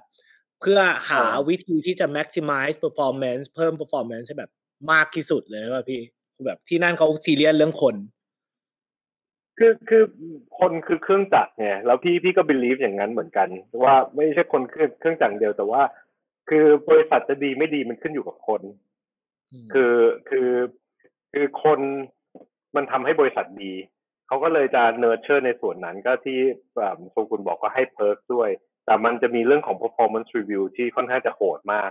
ก็คือมันจะเหมือนกับว่ามันจะเป็น 360 เนาะแล้วเวลารีวิวเนี่ย เราก็จะโดนให้แต้ม แล้วก็คือด้วยด้วย performance ของเราเนี่ยที่เราบอกว่ามี OKR อย่างเงี้ย คือถ้าเราไม่ถึงเป้าเนี่ย มันคือพอดีพี่ก็จะอยู่ใต้ในใต้เซลล์ทีมเนาะ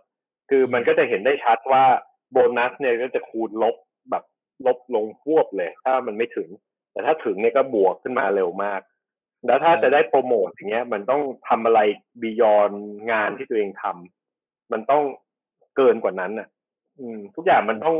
เราสมมุติเขาเขาบอกให้อยู่ทำสิบอยู่ต้องทำสามสิบตลอดเวลา ใช่คือคือมันจะเป็นอารมณ์อย่างนั้น มันก็เลยจะเหนื่อยมาก เพราะว่าทุกคนทำเหมือนกันหมด แล้วทุกคนมันแข่งกันเอง แต่มันไม่ไม่ได้แข่งกับเหมือนเมืองไทยตรงที่ว่าแข่ง โดยการที่ทำไงให้คนอื่นวิ่งช้ากว่าเราอะ่ะแต่แต่ที่นั่นอะ มันคือทำไงได้ให้ทุกคนมันวิ่งเร็วขึ้นไปเรื่อยๆอะมันก็เลยจะมีความโหดร้ายในส่วนนั้น แต่พี่เชื่อเรื่องคนมากนะ แล้วก็ระบบคนเขา จริงๆ HR เขาไม่ได้เยอะเขามีระบบที่ดี พี่ก็เลยจริงๆเอาก็เอาไอเดียหลาย ๆ อย่างที่พี่เรียนรู้ แล้วก็เอาของ Google เนี่ยมาปรับปรุงมาทำสตาร์ทอัพของตัวเองนี่แหละ ก็มันคนจริง ๆ แล้วเป็นคือเราเราตอนออกจาก Google เราจะเรียกกันว่าเรา graduate นะคือที่ตลกมากเลยคือตอนตอนอยู่ Google แล้วออกมาเนี่ย เราไม่ได้รู้สึกเหมือนกับว่าเราลาออกมันเหมือนกับ เราเหมือนกับได้ไปเรียนอะ business school หรือว่าเรียนโรงเรียน เพราะว่าตอนที่อยู่ที่ Google เนี่ย ทุกอาทิตย์เหมือนกับต้องเรียนอะไรใหม่ตลอดเวลามันมีของใหม่ให้เรียนแล้วเหมือนกับเข้าเลคเชอร์ทุกอาทิตย์อะแล้วมันเหนื่อยมากคือมันมันต้องเหมือนเรียนอะไรใหม่ แล้วมันเราไม่สามารถมันจะไม่มีความอารมณ์ economy scale แล้วก็ทำเหมือนเดิม แล้วฉันรู้นะสามเดือนเนี้ยสามเดือนหน้าฉันทำเหมือนเดิม ฉันก็ได้ตังค์เท่าเดิมมันไม่ใช่ไงคือทุกสามเดือนมันเหมือนล้างไพ่ตลอดเวลา แล้วทำให้เราชินกับการที่การเปลี่ยนแปลงแล้วทำไงให้เราโกร งั้นถ้าผมจะสรุปเรื่องเกี่ยวกับ Google ก็คือ คนสมัครเยอะ คนสมัครสองล้านคน ระบบตอนเข้าเนี่ย มันจะเป็นระบบที่ที่มีระบบสัมภาษณ์แบบเป็นชั้นชั้นชั้นชั้นเต็มไปหมดเลยหกเจ็ดชั้นใช่ไหมพี่ แล้วก็คำถามก็เป็นคำถามแบบ เอาจะคือเค้นความคิดเราจริง ๆ เจาะจนกว่าให้เค้นความคิดเราจริง ๆ เออ แล้วแล้วแล้วข้างใน Google ก็ perk ดี perk ดีก็คือว่าอภิสิทธิ์ดี ก็เพราะว่าเขาก็เขาก็ตั้งใจว่าอยากให้เราแบบไม่ต้องคิดอะไรเลย นอกจากเรื่องงานแปลว่าเรื่องงานเขาก็จะแบบกดดันพี่สุดๆใช่ไหมแต่ว่าถ้าใครทำ work เนี่ย reward ก็สูง ใครทำพลาดเนี่ย โบนัสก็ลบไปอย่างพวกโบนัสเนี่ย อย่างของ Google เนี่ย เท่าที่พี่เคยได้ยินมาในประเทศไทยเนี่ย มันแบบโบนัสมันมันมันเยอะขนาดไหนอะพี่กี่หลักเลย มันมันไม่โบนัสมันจริง ๆ แล้วเอ่อ Google จ่ายเงินไม่ดีนะ ในตลาด คืออย่างบริษัท True อะไรพวกนี้จ่ายเยอะกว่าเอ่อเพราะว่าคือเขาเขาคือพอเข้า Google เนี่ย ทุกคนจะโดนลดระดับประมาณสองชั้น สมมุติว่าก็คนแบบอย่างมีคนที่เคยเข้ามาเป็น CMO บริษัทใหญ่ในไทย พอเข้ามาใน Google ปุ๊บโดนลดเป็นแค่ Manager อะ เพราะว่าเขาทำได้เนี่ยเพราะว่าทุกคนสมัครหมด ถ้าคุณไม่เข้าก็ไม่เป็นไรเดี๋ยวแต่ทุกคนแบบอยู่ใหญ่โตขนาดมามาปุ๊บอยู่ก็ nobody อะต้องทำอะไรเองหมดเลยอะไรพวกเนี้ย คือคือมันมันจะค่อนข้างจะโหดร้ายในส่วนนั้นใช่เออเฮ้ยมันก็ไม่ง่ายนะเนี่ยแบงค์อยู่กูก็แล้วทำไมพี่ออกอะก็ คือเรื่องเงินก็อย่างที่บอกมันมันมันเป็นเรื่องหนึ่งเพราะว่ามันไม่ได้มันไม่ได้เยอะแต่ว่าพี่ก็ไม่ได้ทำงานเพื่อเงิน แต่ว่าเอาจริงข้อข้อดีที่ที่เมื่อกี้อาจจะไม่ได้เสริมก็ขอเสริมในสิ่งที่จะพูดเมื่อกี้ก็คือ สิ่งที่เขาให้เยอะอะก็คือโบนัสในแง่ของหุ้น คือพี่ได้เข้า Google ตอนที่หุ้นตั้งแต่สามร้อยเหรียญเนาะแล้วตอนที่พี่ออกมันก็หกร้อยพันเหรียญอะไรเงี้ย มันเราเราได้หุ้นทุก ทุกทุกทุกอ่าทุกทุกหกเดือนตอนหลังอะที่ได้ทุกหกเดือน แต่ว่าก็ก็คือมัน vesting ทุกสี่สี่เดือนเอ้ยสี่ปีก็คือเอ้ยหมายถึงโอเค ก็คือ let's say เอาที่อธิบายอย่างนี้ดีกว่าอ่าจะได้เห็นภาพ let's say you perform ได้ขนาดนี้ใช่ไหม ABC อ่าเราก็คุยกับ manager manager ก็เลยให้ให้หุ้น let's say สิบหุ้นเนาะสิบหุ้น พอให้วันนี้สิบหุ้นเนี่ย ทุกทุกหนึ่งปีเนี่ยเขาก็จะ ให้เป็นหุ้นจริงเนี่ย คือยี่สิบห้าเปอร์เซ็นของสิบหุ้นก็คือพี่จะได้สองจุดห้าหุ้น แล้วอีกอีกปีถัดไปพี่ก็ได้อีกสองจุดห้าหุ้น แต่ทุกๆหกเดือนพี่ก็จะได้สิบหุ้นสิบหุ้นสิบหุ้นสิบหุ้นอ้าวแล้วไอ้สิบหุ้นนี่คืออะไร มันมันไม่ใช่หุ้นจริงอะพี่ มันคือหุ้นอะไรคือมันจะเป็น right to buy อะ คือมัน right ที่เขาจะให้เขาให้แต่ว่าให้จริงเนี่ย ทุกๆ ปีเนี่ยจะให้ยี่สิบห้าเปอร์เซ็นมันทำให้คนไม่ออกออกไม่ได้ไง เพราะฉันก็งกหุ้นของฉันไงอ๋อเขารอโดยหุ้นนั่นเองใช่มันก็มันก็มีเพิร์สในส่วนนั้นแหละ แต่ว่าที่ออกเพราะว่า ตอนหลังมันก็มีความคันละมั้ง ว่าอยากทำอะไรเอง เพราะว่าด้วยด้วยความที่เราเราอยาก explore แล้วก็เอาจริงๆนะตอนอยู่ที่ Google ก็ทุกทุกทุกทุกอาทิตย์อะ Larry Sergey founder ของ Google ก็จะออกมาพูดเขาเรียก TGIF เนาะที่เขาจะออกมาพูด แล้วเขาจะชอบ บอกว่าโอเค this week we acquire Nest we acquire this company we acquire this company คือ YouTube ก็โดน Google ซื้อใช่ไหม Android ก็โดน Google ซื้อ Google มันก็ซื้อหมดอะแล้วทุกทุกอาทิตย์เนี่ยก็จะมีสักบริษัทถึงของบริษัทที่จะโดนซื้อ ที่ก็คิดในใจพี่อยากเป็นอย่างคนที่โดน Google ออกเพราะว่าพี่เห็นแพทเทิร์นแล้วแหละว่า จริงๆแล้วอะการที่พี่ได้อยู่ใน Google พี่เห็นโลกเยอะ พี่ก็เลยจะเห็นว่ามันมี ในฟันเฟืองใหญ่ ๆ เนี่ยมันมีหลาย ๆ ส่วนที่ยังขาดไป แล้วส่วนมากสตาร์ทอัพก็มาบิวในส่วนนั้น ที่มันจะมา fulfill แล้วก็จะโดน acquire โดยบริษัทใหญ่ ให้มามา fill up ก็เลยสิ่งที่เลยอยากคิดออกมาเนี่ยก็เลยรู้แล้วว่าจริง ๆ แล้วเนี่ยในตลาดเนี่ยมันขาดอะไรคือขาดการหาคนอย่าง Google แล้วพี่ก็เลยตอนหลังเนี่ยตอนที่พี่อยู่ Google ปุ๊บมีแต่คนหนึ่งอยากจะเข้าแต่ Google สองมีแต่บริษัทถามว่าเขาหาคนมาเข้าบริษัทเขาให้หน่อยอย่าง Google เพราะมันหาไม่ได้ มันหายากทำยังไง ก็เลยก็เลยเหมือนเป็นโจทย์สำหรับพี่ว่าเออว่ะจริง ๆ แล้วเนี่ยมันมีมันมีแกลที่มันใหญ่มาก เพราะว่าตอนที่พี่จะออกมันก็มีแบบระบบ JobDB มีระบบของ Workday มีระบบ เมืองนอกมีระบบ Job ไทยที่เป็น Job Board มีคือทุกอย่างมัน fragmented แต่ว่าทุกคนเนี่ย คืออยากให้มันทำงานง่าย แล้วเซาท์อีสเอเชียเป็นเหมือนกับเป็นลูกเมียน้อยอะสำหรับระบบใหญ่อะ เพราะว่าระบบใหญ่เขาอยากจะขายบริษัทประเทศใหญ่เนาะที่ก็เลยเห็นแล้วว่าขนาด Google เองใช้ระบบที่มันใหญ่มาก แต่ว่าถ้าให้ให้พวกบริษัทพวกนี้ใช้ระบบอย่างเงี้ยทำไม่ได้หรอก ไม่มีตังจ่าย เพราะว่ามันเราจะไปจ่ายได้ไงอะใช่ไหมในแง่ของของ revenue ของคนในประเทศ พี่ก็เลยคิดว่าเออว่ะเราก็ทำเป็นเวอร์ชันแบบสำหรับคน Southeast Asia สิเพราะตอนนั้นพี่ก็แต่งงานแล้วภรรยาพี่เป็น HR consult เขาก็เห็นว่าพี่เออพี่เป็นคนที่ช่วย build บริษัทอ่า Google นะ แล้วก็เห็นว่าเอ้ยมันมี opportunity นู่นนี่นั่น ระบบมันก็ดีคือก็เลยเอาหลาย ๆ ส่วนมาผนวกกัน แล้วก็เห็น opportunity นี้ แล้วก็ก็รู้ว่าบริษัทเนี่ยมันจะ go to next stage พี่ก็เลยคิดว่า เออออกมาทำเองน่าจะดีที่สุดในช่วงเวลานั้น เพราะว่าปัญหา มันคือช่วงที่พี่มองว่ามันกำลังจะเทคกำลังจะเข้ามาในเมืองไทย คนจะเริ่มสนใจกล้าลงทุนเทคมากขึ้น พี่มองว่าระบบที่อย่างพี่ใช้เนี่ย คือพี่มองว่ามันจะเป็น next stage ที่เหมือนกับตอนที่คนเปลี่ยนจากแฟกซ์มาเป็นอีเมลอะ คือมันจะมียุคหนึ่งที่คนมาใช้อีเมลใช้อะไร แต่พี่มองว่าอีกหน่อยเขาเรียก SaaS เนอะ System as a Service เนี่ย มันจะเข้ามาในเมืองไทย คือระบบ accounting ออนไลน์ ระบบทุกอย่างออนไลน์ ซึ่งซึ่งก่อนหน้านั้นเนี่ยเขาจะใช้มนุษย์เยอะ แต่พี่ก็เลยเห็นว่าระบบ recruitment ที่มันเป็น end to end จริง ๆ เนี่ย มันยังไม่มีที่มันยังไม่เหมือนเมืองนอก แล้วก็คือพี่ก็รู้ว่าเมืองไทยเนี่ย ภายในเนี่ยไม่กี่ปีมันเนี้ย มันต้องเกิดขึ้น แล้วพี่คิดว่ามันเกิดขึ้นเร็วขึ้นด้วยเพราะโควิด แล้วพี่รู้สึกว่ามันไม่ใช่ดิจิทัล disruption แล้วมันคือ virus disruption ซึ่งช่วยเห็นไหมที่เราต้องมานั่งคุยกันอย่างเงี้ย ผ่านดิจิทัลคือทุกคนก็ conferencing ทุกคนก็เป็นระบบแบงค์คนคนที่จ่าย payroll ที่ไม่เคยต้องผ่านดิจิตอลก็ต้องมาดิจิตอลพ่อแม่พี่ไม่เคยมีออนไลน์ mobile เอ่อ banking อะ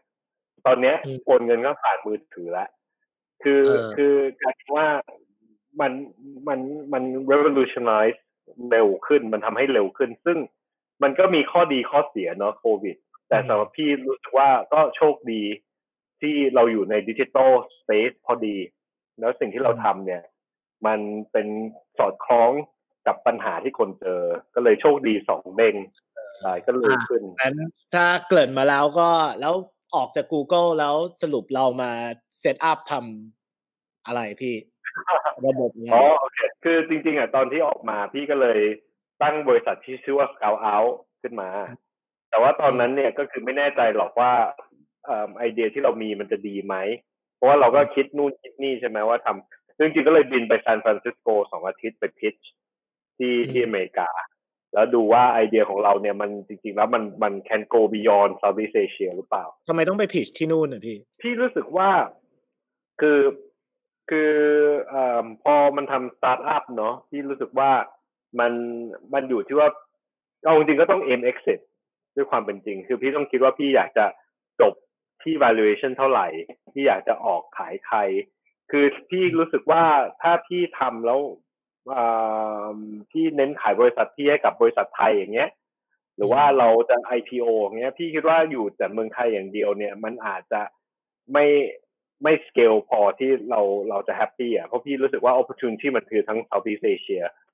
แล้วพี่รู้สึกว่าถ้าเราอยากจะเห็นภาพนั้นเนี่ย คือพี่ต้องคิดว่าไปหาคนที่เหมือนกับเห็นพิชชิ่งมาเยอะแล้ว เห็นโลกมาเยอะแล้วเห็นอนาคตมากกว่าเพราะพี่มองว่าอย่างอเมริกาเขาอาจจะ เกินหน้าเราแบบหกเจ็ดปีอะไรพวกเนี้ย อืมพี่ก็เลยไป pitch เพื่อที่จะ bounce idea เพราะพี่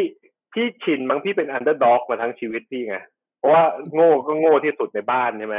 เรียนก็เรียนไม่ได้เก่ง แต่ก็ใช้วิธีแบบตอกแตกไปเรื่อยๆ กว่าจะได้มา ก็เลยพี่ก็เลยรู้สึกว่า เออ เราไปคุยกับคนฉลาดคนเก่ง มันน่าจะดีกว่าไหมที่เขารู้จริงอะเพราะว่าพี่รู้สึกว่าถ้าอยู่เมืองไทยพี่ก็รู้อาจจะรู้เยอะสุดในเมืองไทย ไม่ไม่ได้พยายามจะ พยายามมองตัวเอง arrogant หรือ cocky นะ แต่ตอนนั้นเองพี่ก็รู้สึกว่าพี่ยังหา advisor ในเมืองไทยไม่ได้ เพราะว่าไอเดียของพี่แล้วสิ่งที่พี่ทำคนไทยก็ไม่เคยใช้ คนไทยก็ไม่เคยทำในเซาท์อีสเอเชียใครเคยทำอย่างมากเราก็ต้องไปก๊อปเมืองนอก แต่ว่าก๊อปก็ไม่ได้อีก เพราะว่าประเทศประเทศเรามันเป็นประเทศแบบ ไม่เหมือนชาวบ้านน่ะ ใช่ไหม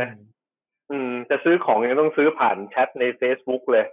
หรือว่าไลน์มันซึ่งมันตลาดไงประเทศอื่นมันไม่ต้องทำไงก็เลยทำระบบที่เป็นเหมือนกับ system หางานแบบ end to end เนาะในแง่ของตอนแต่ตอนต้นสุดเนี่ยมันเป็นเรื่องของโซเชียลก็คือ integrate กับพวกโซเชียลต่างๆ ทั้ง Facebook แล้วก็ไลน์แล้วก็แล้วก็ในแง่ของฝั่งโคเปิดก็เราก็ทำระบบที่เขาเรียกว่า ATS ด้วยก็คือว่าสามารถ track คน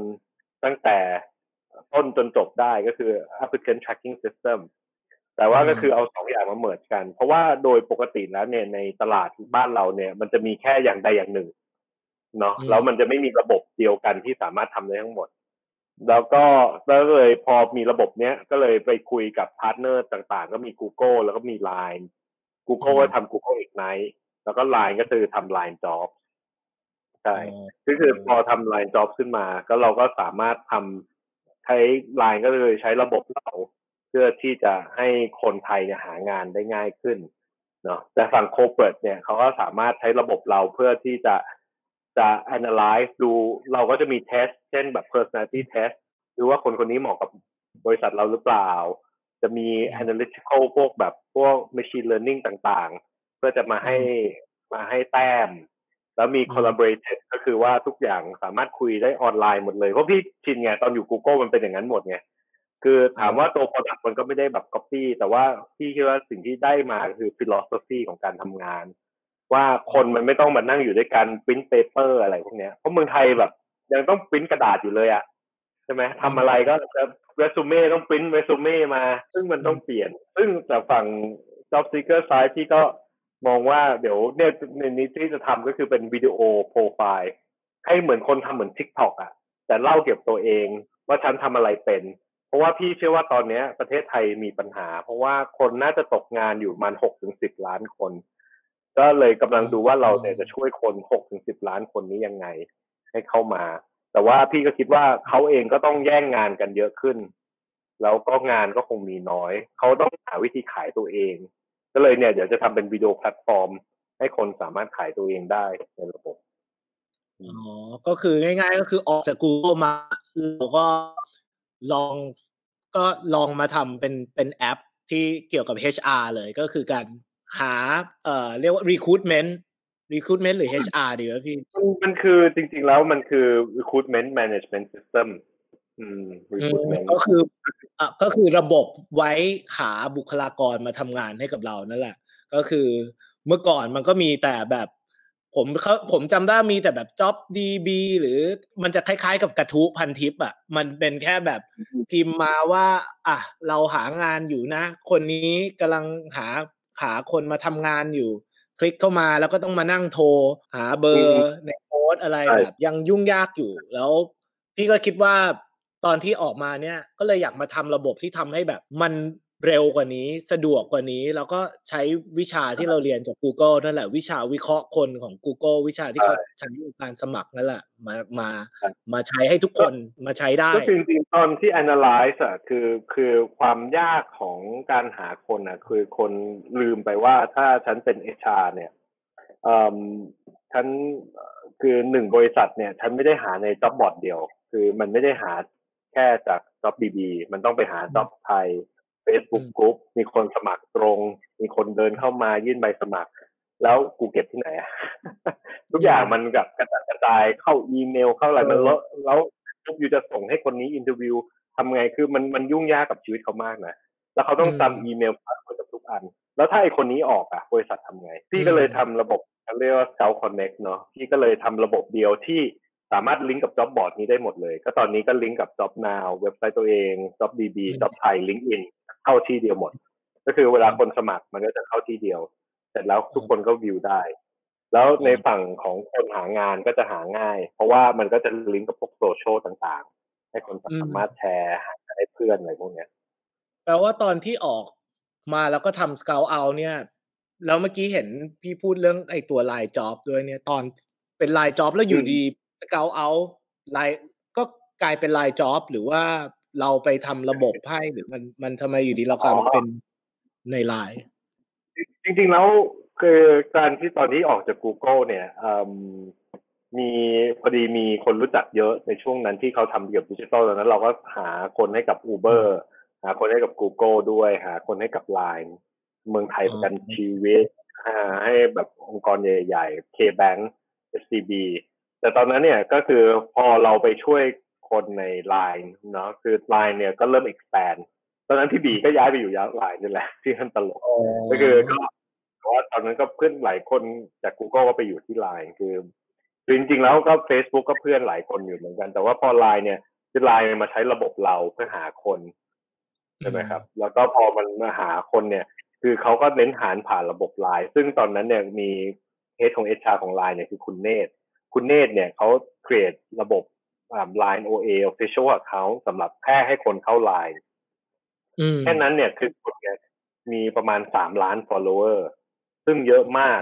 แล้วเขาก็เห็น potential ว่าเอ้ยจริง ๆ แล้วเนี่ย OA เนี่ยมัน powerful มากที่จะหาคน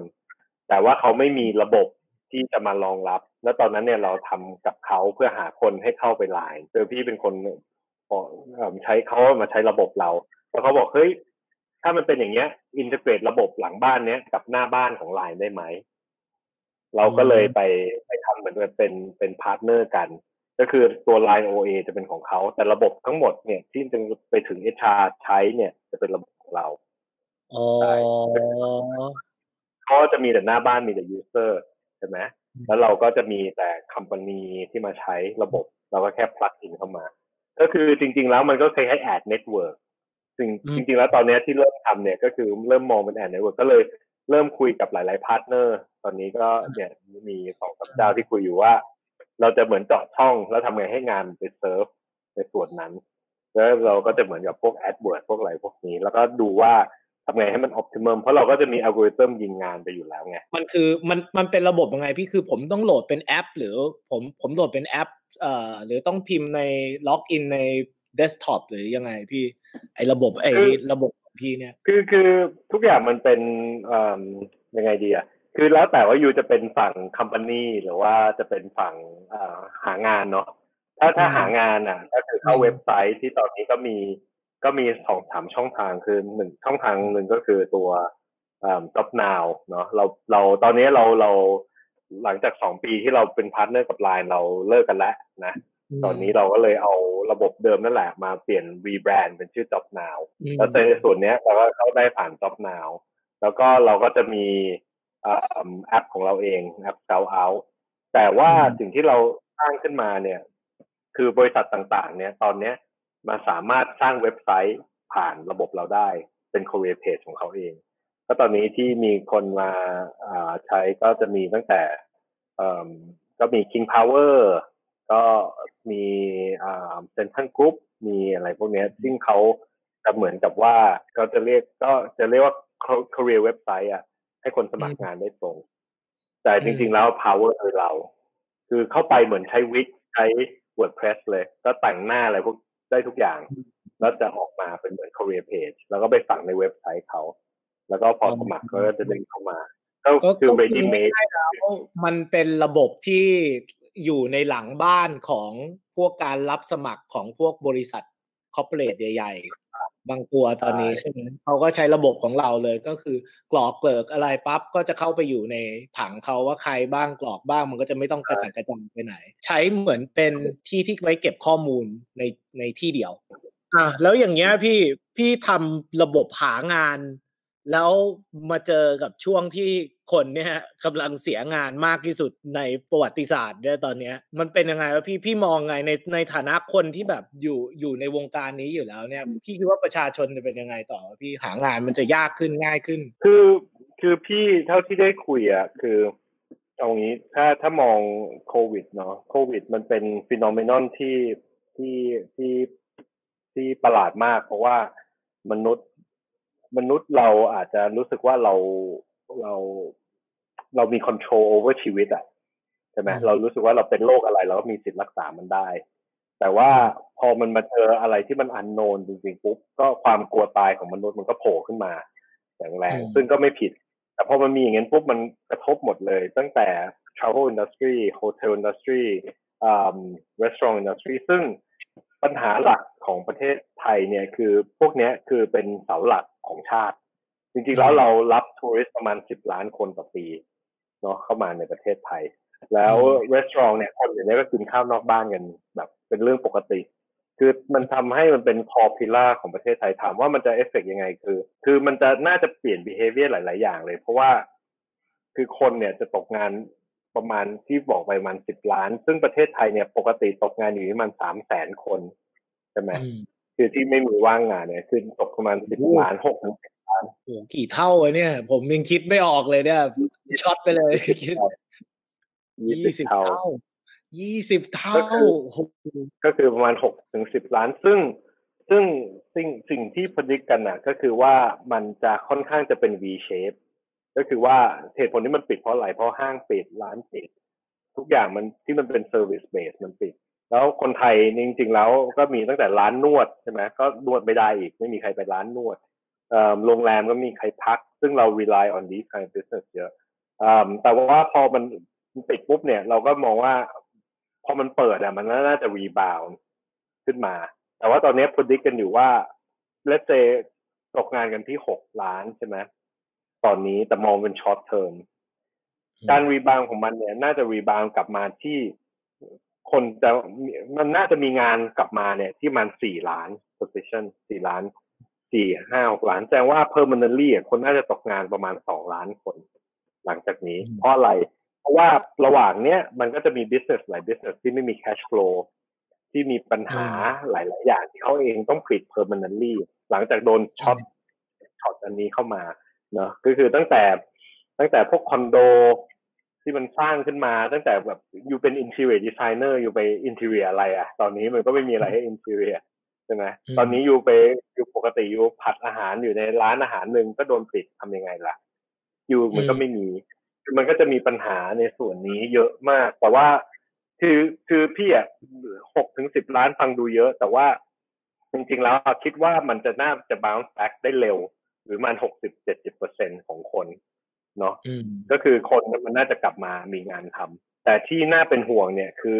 อีกล้านหนึ่งสองล้านคนเนี่ย ที่ permanently out of job เนี่ยน่ากลัวเอออืมว่ามันจะทำยังไงว่าคือเพราะว่าเราต้อง create job ขึ้นมาเพราะที่ผ่านมาเนี่ยเหมือนกับมัน economy มัน create different jobs ให้กับคน คนก็จะมีงานเยอะขึ้นให้คนทำ ใช่ไหมเพราะประชากรเราก็โตขึ้นเรื่อยๆ แต่จำนวนงานอย่างเงี้ย มันอยู่ดีก็ช็อตลงมา มันทำให้มันจะมี segment ของคนที่ไม่มีงานทำอะ เพราะ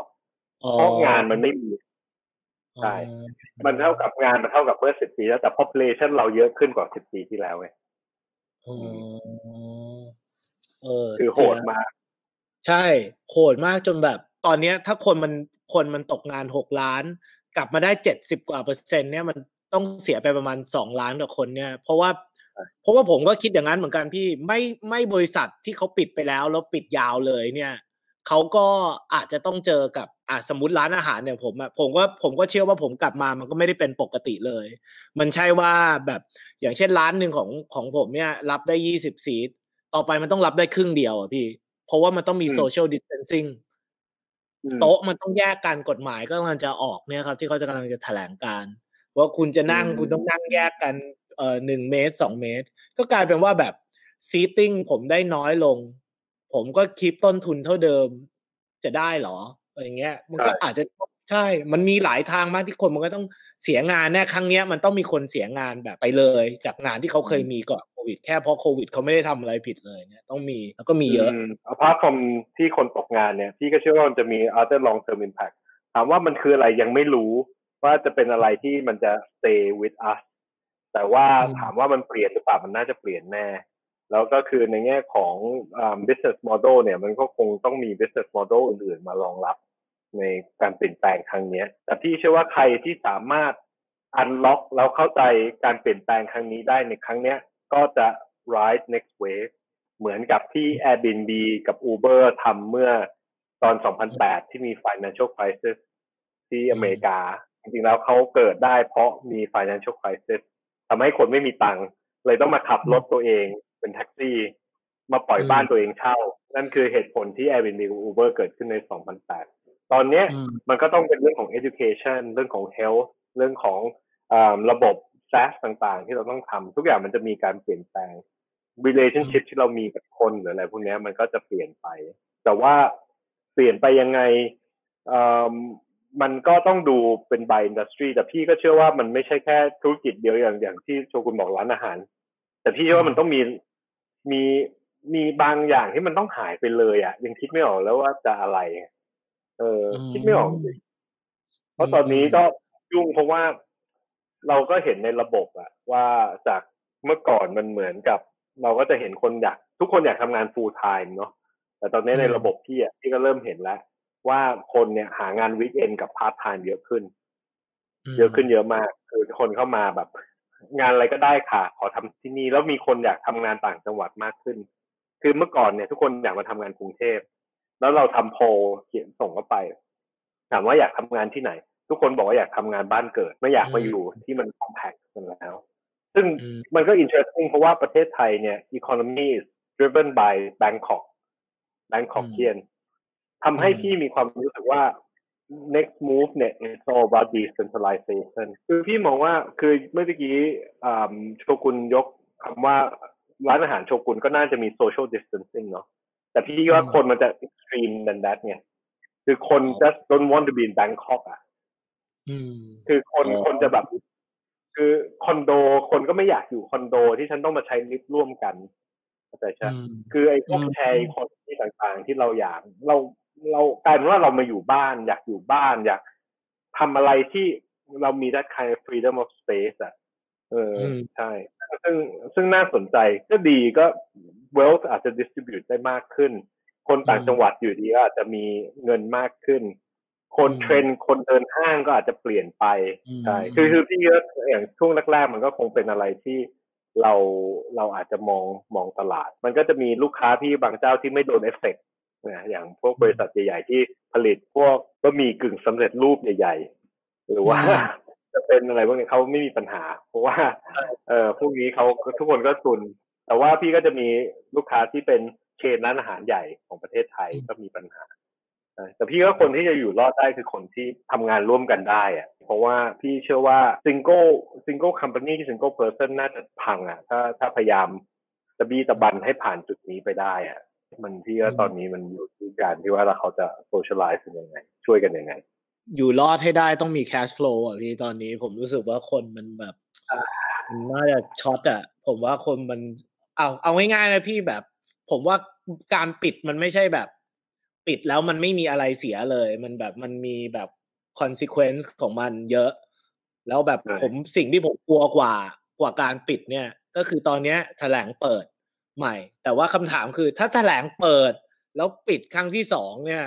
ผมว่าหนักกว่าเดิมนะพี่ผมว่าเจ็บหนักกว่าเดิมนะเพราะผมต้องเสียอะไรบางอย่างนะทุกคนที่เป็นบริษัทเขาจ้างคนมา อยู่ดีเลิกออฟคนออก เพราะว่าล็อกดาวน์แล้วอยู่ดีเปิดใหม่จะเรียกเขากลับมา เอาแล้วถ้ามันมีใหม่แล้วก็ปิดไปเรื่อยๆ ปิดกลับแบบ คนมันคนมันก็ต้องเสียความมั่นใจในบริษัทเขาไปแล้วคือ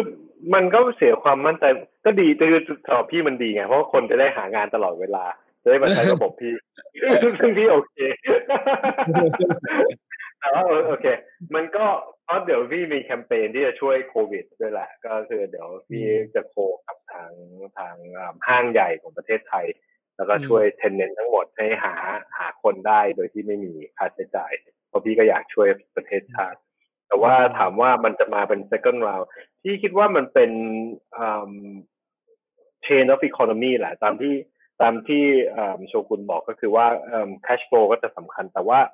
มันก็จะมีสองอย่างก็คือว่า cash เราก็จะหายไปเรื่อยๆใช่ไหมคนก็ต้องพยายามอุด แต่ว่า cash ใหม่เนี่ย มันก็จะไม่มีเพราะว่ากลารว่าคนมันไม่มีเงินกันไปหมดไงแล้วคือมันไม่ใช่แค่คนไทย มันเป็นกันหมดทั่วโลก คนสิงคโปร์ก็เป็นจีนก็เป็น อเมริกาก็เป็นยุโรปก็เป็นอังกฤษก็แย่อืมพี่คุยกับเพื่อนพี่ที่ทำให้กับซีทีที่อังกฤษยอดขายลดลง90เปอร์เซ็นต์ะอืมอืมซึ่งไม่เคยมีมาก่อนคือซึ่งซึ่งมันมันโหดมากแล้วก็คืออยู่ดีคนน่ะ literally จนลงทั่วโลกอะประมาณ30เปอร์เซ็นต์ซันรี่นะเออหุ้นตลาดหุ้นก็ลงทุกอย่างมันก็ลง พี่ว่าแบบอะไรมันจะเกิดวะแบบธุธุรกิจอะไรมันเกิด post post covid เนี่ยธุรกิจอะไรเกิดแล้วทุกธุรกิจอะไรตายบ้างไหมพี่ เพราะว่าแบบเราจะเห็นว่าอะไรตกงานคนตกงาน คนตกงานก็คือธุรกิจมันต้องไม่ดีป่ะมันถึงตกงาน คือพี่คิดว่าเอาจริงๆนะแบบมันต้องเป็น คือคือสิ่งที่พี่คิดอะช่วง bounce back เนี่ยจริงๆ มันน่าจะ bounce back เร็ว เอางี้พี่คิดว่ามันจะคล้ายๆตลาดหุ้นตรงที่ว่ามันจะเหวี่ยงขึ้นลงเร็วอะคือคือพี่ว่าถ้าโควิดจบเนี่ยยังวัดอะไรไม่ได้ มันน่าจะมี ripple effect มันคือเหมือนกับหนังส ติ๊กที่มันจะเด้งกลับไปเหวี่ยงทางก่อนอืมเสร็จปุ๊บมันก็ค่อยเหวี่ยงกลับมาเป็น another extreme แล้วมันจะจะหา new normal อะ new equilibrium แต่ว่า new equilibrium เนี่ยพี่คิดว่ามันจะน่าจะเป็น decentralization ของอืมของการใช้ชีวิตคือคือเราพยคงไม่ได้พยายาม คือคนมันมันเก่งกับการที่ไม่จำเป็นที่ต้องพึ่งพึ่งจุดศูนย์กลางคือคนเพิ่งมาเวลาว่าเออเว้ยฉันก็ไม่ต้อง พึ่งร้านอาหารก็ได้นี่ฉันก็ deliver ก็ได้ คือจากสิ่งที่ตัวเองไม่เคยทำมาก่อนเลย เช่นออเดอร์อาหาร ก็อาจจะออเดอร์ได้ใช่ไหมหรือว่าจะเป็นเรื่องของการใช้ชีวิตเพราะตอนนี้พ่อแม่พี่ก็อยู่ฉะเชิงเซาอย่างเงี้ย ไม่เข้ามากรุงเทพเลย พี่คิดว่ายังไงยังไง เนี่ย ชีวิตของเขาก็น่าจะอ่าชินขึ้นกับการที่ไม่ต้องอยู่ในเมือง คือพี่ก็ตอนนี้เราคุยกับใครมันก็มันเหมือนกับเดาแหละ ว่าอนาคตจะเกิดอะไรขึ้น แต่พี่ก็คีย์ point ของของโชกุนนะชัดมากก็คือ cash flow แล้วพี่ว่าทุกตอนนี้ธุรกิจยังไงยังไง เนี่ยอ่าหรือเป็นคนเองก็ตามเนี่ย ก็ก็ต้อง cash flow สำคัญมาก เพราะว่าเงินมันคงไม่ไม่ได้มาง่าย แล้วก็มันคงไม่ได้มีเงินสะพัง เพราะว่ามันไม่มีมันไม่มี single source แล้วก็พี่ก็เชื่อว่าคนพึ่งรัฐบาลไม่ได้นะ ไม่ใช่ว่ารัฐบาลไม่ดีนะโอ้พี่รักรัฐบาลมาก แต่ว่า แต่ว่ามันเป็นเรื่องของเอ่อมันต้องช่วยตัวเองมากกว่า เพราะว่าพี่เชื่อว่าทุกคนก็ลำบาก แล้วพอมันทุกคนลำบากเราไปพึ่งมันเหมือนคนเหมือนไททานิกล่มอะ you can't expect ว่าจะมี savior ที่จะว่ายน้ำมาช่วยอยู่อะ อยู่ไม่ได้น้ำในสระเห็นปะที่มันจะมีคนช่วยได้ นี่คือทุกทุกประเทศทุกคนมันล้มล้มในกลางแบบมหาสมุทรอะ มันต้องมีคนตาย มันต้องมีศพเกลื่อนกาด แต่ว่าเราก็ต้อง survive ให้ได้ stay warm stay cool แต่ว่าก็เหมือนเรือล่มนั่นแหละ เราก็ต้อง keep together ที่เชื่อว่าคนมันจะ become very close create this kind of bond ที่มันจะช่วยกันละกัน แต่ว่าแล้วแต่ว่า that kind of practice อะของการประหยัดตังค์อะในเชิงธุรกิจเนี่ยที่ว่าก็น่าจะ carry on for like few years เลยนะ แต่ว่าน่าจะแค่สองสามปีนะ ที่ว่าคงไม่ไปเกินนั้น เออ แล้วมันก็น่าจะเริ่ม bounce back กลับมาได้ แต่ว่าอย่างน้อยแบบพี่มองว่าอย่างน้อยต้องประมาณสองสองปีเนาะกว่ามันจะแบบกลับมาเป็นแบบปกติอะ คือพี่ว่าก็ปลายปี2021อะ น่าจะเริ่มมีแอคทิวิตี้คือถ้ามันไม่มีอะไรบ้าๆเกิดขึ้นอีกรอบอะนะคือคือซัมคือใครจะไปคิดวะ ปีที่แล้วปลายปีที่แล้วออสเตรเลียไฟไหม้เสร็จปุ๊บ PM แล้วโคบี้ตาย โอเค แย่แล้ว ทุกอย่างดูฟังดูแย่ปุ๊บมาแล้วโควิดมามาแบบเอาจริงแบบพี่ตอนแรกนี่แบบโอ้โหแม่งปีใหม่ปั๊บกูแบบเฮ้ยสองพันยี่สิบนี่แหละ ปีปีนี้แหละ ต้องเป็นปีที่ดีแบบสองพันสิบเก้าแม่งแย่ชิบหายเลย ตอนนี้แม่งมองแบบโอ้โหกูโคตรคิดถึงสองพันสิบเก้าเลย แบบ โอ้อันนี้ไม่หนักจริงเลยใช่ใช่ก็พี่พูด ออฟฟิศออฟฟิศเนี่ยตอนปีใหม่อะออฟฟิศปาร์ตี้พี่บอกสองพันสิบเก้าเป็นปีที่ยากที่สุดของกาวเอาของบริษัทเราพี่เชื่อว่ามันไม่มีอะไรยากไปกว่านี้อีกแล้ว โอ้โหตบปากเอง แล้วแบบพี่มีอะไรทิ้งท้ายมีอะไรอยากจะพูดที่แบบว่ายังมันมันตกหล่นไปบ้างไหมพี่มีอะไรอยากจะแชร์อีกหนึ่งไหมจริงจริงแล้ว มันเรื่องเรื่องเล่าพี่เยอะ แต่ว่าถ้าเป็นฝากเป็นข้อคิดอะจริง ๆ แล้ว คือทั้งหมดทั้งมวลอะคือพี่พี่รู้สึกว่า everything is happen by accident แล้วพี่รู้สึกว่าครั้งนี้ย ถึงมันจะเป็นเหตุการณ์ที่มันใหญ่อะแต่พี่เชื่อว่าพี่ก็คงไปรอดได้ เพราะว่าที่ผ่านมาทั้งหมดอะเท่าที่มองก็คือมันอาจจะเป็นเรื่องของตัวพี่ แต่ว่าเอาจริง ๆ แล้วตลอดทางของพี่คือพี่มีเพื่อนหรือมี partner หรือมีคนที่คอย support พี่อะที่ทำให้พี่ถึงทุกวันนี้ได้ แล้วตอนนี้พี่ก็เองก็ยังมี partner ที่ค่อนข้างจะช่วยคือ partner ไม่ใช่แค่ในองค์กรนะแต่ว่าเป็น partner ที่เหมือนกับเป็นคู่ค้าเราเป็นคนที่มาช่วยเรา คือพี่รู้สึกว่าถ้าเราจะคิดว่าโฟได้เนี่ยคือเราเก่งอย่างเดียวมันไม่ได้ไงมันอยู่ที่ network ที่เราสร้างคนที่เรารู้จัก แล้วพี่รู้สึกว่าสังคมไทยเนี่ย มันจะไม่เหมือนฝรั่ง เนาะมันก็จะเป็นอารมณ์ว่าเราเราต้องช่วยกัน แต่ตอนนี้พี่คิดว่าพี่เชื่อจริง ๆ ว่าเราต้องคิดว่าเราจะช่วยคนอื่นยังไง ถ้าเราช่วยคนอื่นได้ เดี๋ยวมันก็จะมีคนมาช่วยเราเหมือนกัน แล้วพี่เป็นคนเชื่อในเรื่องของของเวรกรรมทางด้านนี้นะ karma ในเรื่องพวกนี้พี่จะค่อนข้างจะเชื่อ พี่ก็เลย คือทั้งตั้งแต่ใน Google เองความเป็น Google ของพี่ พี่ก็เน้นว่าพี่จะช่วยคนอื่นยังไง คนที่ performance พี่ก็จะดีขึ้นตาม ตอนอยู่เซเว่นพี่ก็จะพยายามมีความเป็น selfless ว่าพี่ไม่ได้มาเพื่อตัดขาใครพี่ทำเพื่อให้ product มันเจ๋งคือทุกอย่างมันเหมือนแบบพอมาคิดกลับไปแล้วเนี่ยมันเป็น stepping stone ให้กับชีวิตของพี่เพราะพี่สิ่งที่ก็พยายามที่สุดว่าเราทำไงให้บริษัทเรารอดเนาะแต่ตอนนี้เราต้องให้มันรอดโดยการที่เราต้องช่วยคนอื่น ที่รู้สึกว่าเราจะรอดเนี่ย ไม่ใช่ว่าเราต้องงก เราต้องเก็บเราต้องปิดตัว พี่พี่ I I don't believe in that พี่ believe in that we have to help others as well who คือเขาคงมีปัญหายิ่งกว่าเราอีกซึ่งพี่คิดว่าพี่ก็มีปัญหา แต่ว่าถ้าพี่เชื่อว่าถ้าเราอยู่กันหลาย ๆ คนได้เนี่ย ยังไงไงว่าจะช่วยกัน และนั่นก็คือเป็นส่วนหนึ่งที่พี่รู้สึกว่ามันสำคัญมาก เออซึ่งน่าจะเป็นสิ่งที่อยากจะฝากเอาไว้ด้วยเหมือนกัน ว่าถ้ามีใครที่เขาที่รู้สึกแย่จริง ๆ แล้วมองมองไปรอบๆนี่แหละ แล้วมันก็จะเห็นเองอะว่าใครที่เป็นแบบ เป็นเพื่อนเราจริง ๆ ถึงเขาลำบากเขาก็พร้อมที่จะช่วยเรา เนาะเพราะว่ามันก็ต้องลำบากไปด้วยกันนะอืม อืมใช่ ความสามัคคีมันจะกลายเป็นเรื่องสำคัญขึ้นในยุคที่เราไม่สามารถจะแบบรู้สึกถึงความสามัคคีแบบอยู่ด้วยกันได้ แต่เราต้องสามัคคีแบบแบบ decentralized นี่แหละพี่ใช่ใช่ใช่ คือคือมันไม่ได้แบบเฮ้ยเราต้องอยู่ด้วยกันเป็นร้อยเป็นพันมันไม่ใช่ เราต้องพยายามหากลุ่มที่เรารู้สึกว่า comfortable พี่ถึงบอกว่า เราไปพึ่งรัฐบาลไปพึ่งนู่นพึ่งเนี่ย มันไม่ทันกินเนี่ยมันช้าเกินไป เรามามองรอบรอบตัวเนี่ยหาสามคนสี่คนสิบคน หาธุรกิจที่เป็นคู่ค้าเราได้แล้วเฮ้ย let's work together let's survive together แต่ว่าถ้าเราแบบเฮ้ยอยู่ต้องตายไอจะเป็นแบบไอจะเอาให้อยู่ตายแล้วไอต้องสบายคือมันมันยากอะ มันยากเพราะเราไม่รู้จะเกิดอะไรขึ้น อืมใช่ก็นะครับ ก็คิดว่าแบบขอบคุณพี่ทอมก่อนนะอย่างมากแบบว่าขอบคุณมากที่มาแชร์มาแชร์เรื่อง Google มาแชร์เรื่องอะไร ผมคิดว่าแบบน่าสนใจมากแล้วผมคิดว่าแบบคนมันน่าจะได้อะไรเพราะผมก็ได้นะ อย่างน้อยแบบผม วันนี้ผมได้อะไรอย่างหนึ่งก็คือเกี่ยวกับการแบบถามคำถามการสัมภาษณ์วิธีการเลือกคนของเขาแบบ ทุกอย่างมันมีหลักการซึ่งแบบเราแค่ไม่ได้รู้ มันฟังดูเหมือนแบบหุยดีจังเฮ้ยเขาดูแลเราดีจัง แต่ทุกอย่างมันมีเหตุผลของมัน แล้วแบบในบริษัทใหญ่อะเขาก็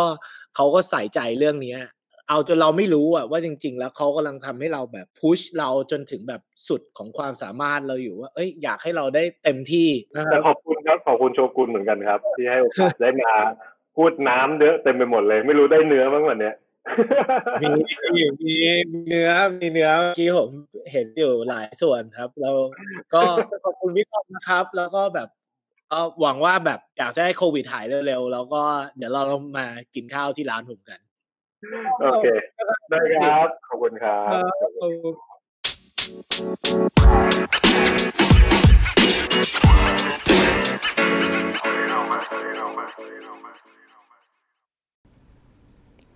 ขอบคุณนะครับที่ฟังจนจบ แล้วถ้าฟังจนจบแล้วพอดแคสต์ผมพอมีประโยชน์กับทุกคนบ้าง ก็ช่วยรบกวนถ้าฟังจากพอดแคสต์ก็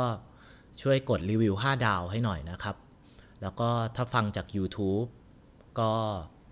ช่วยกด subscribe ให้ด้วยนะครับ แล้วก็ทุกคนที่ติดตามใน Facebook หรือ IG อยู่แล้วก็ขอบคุณมาก ๆ นะครับ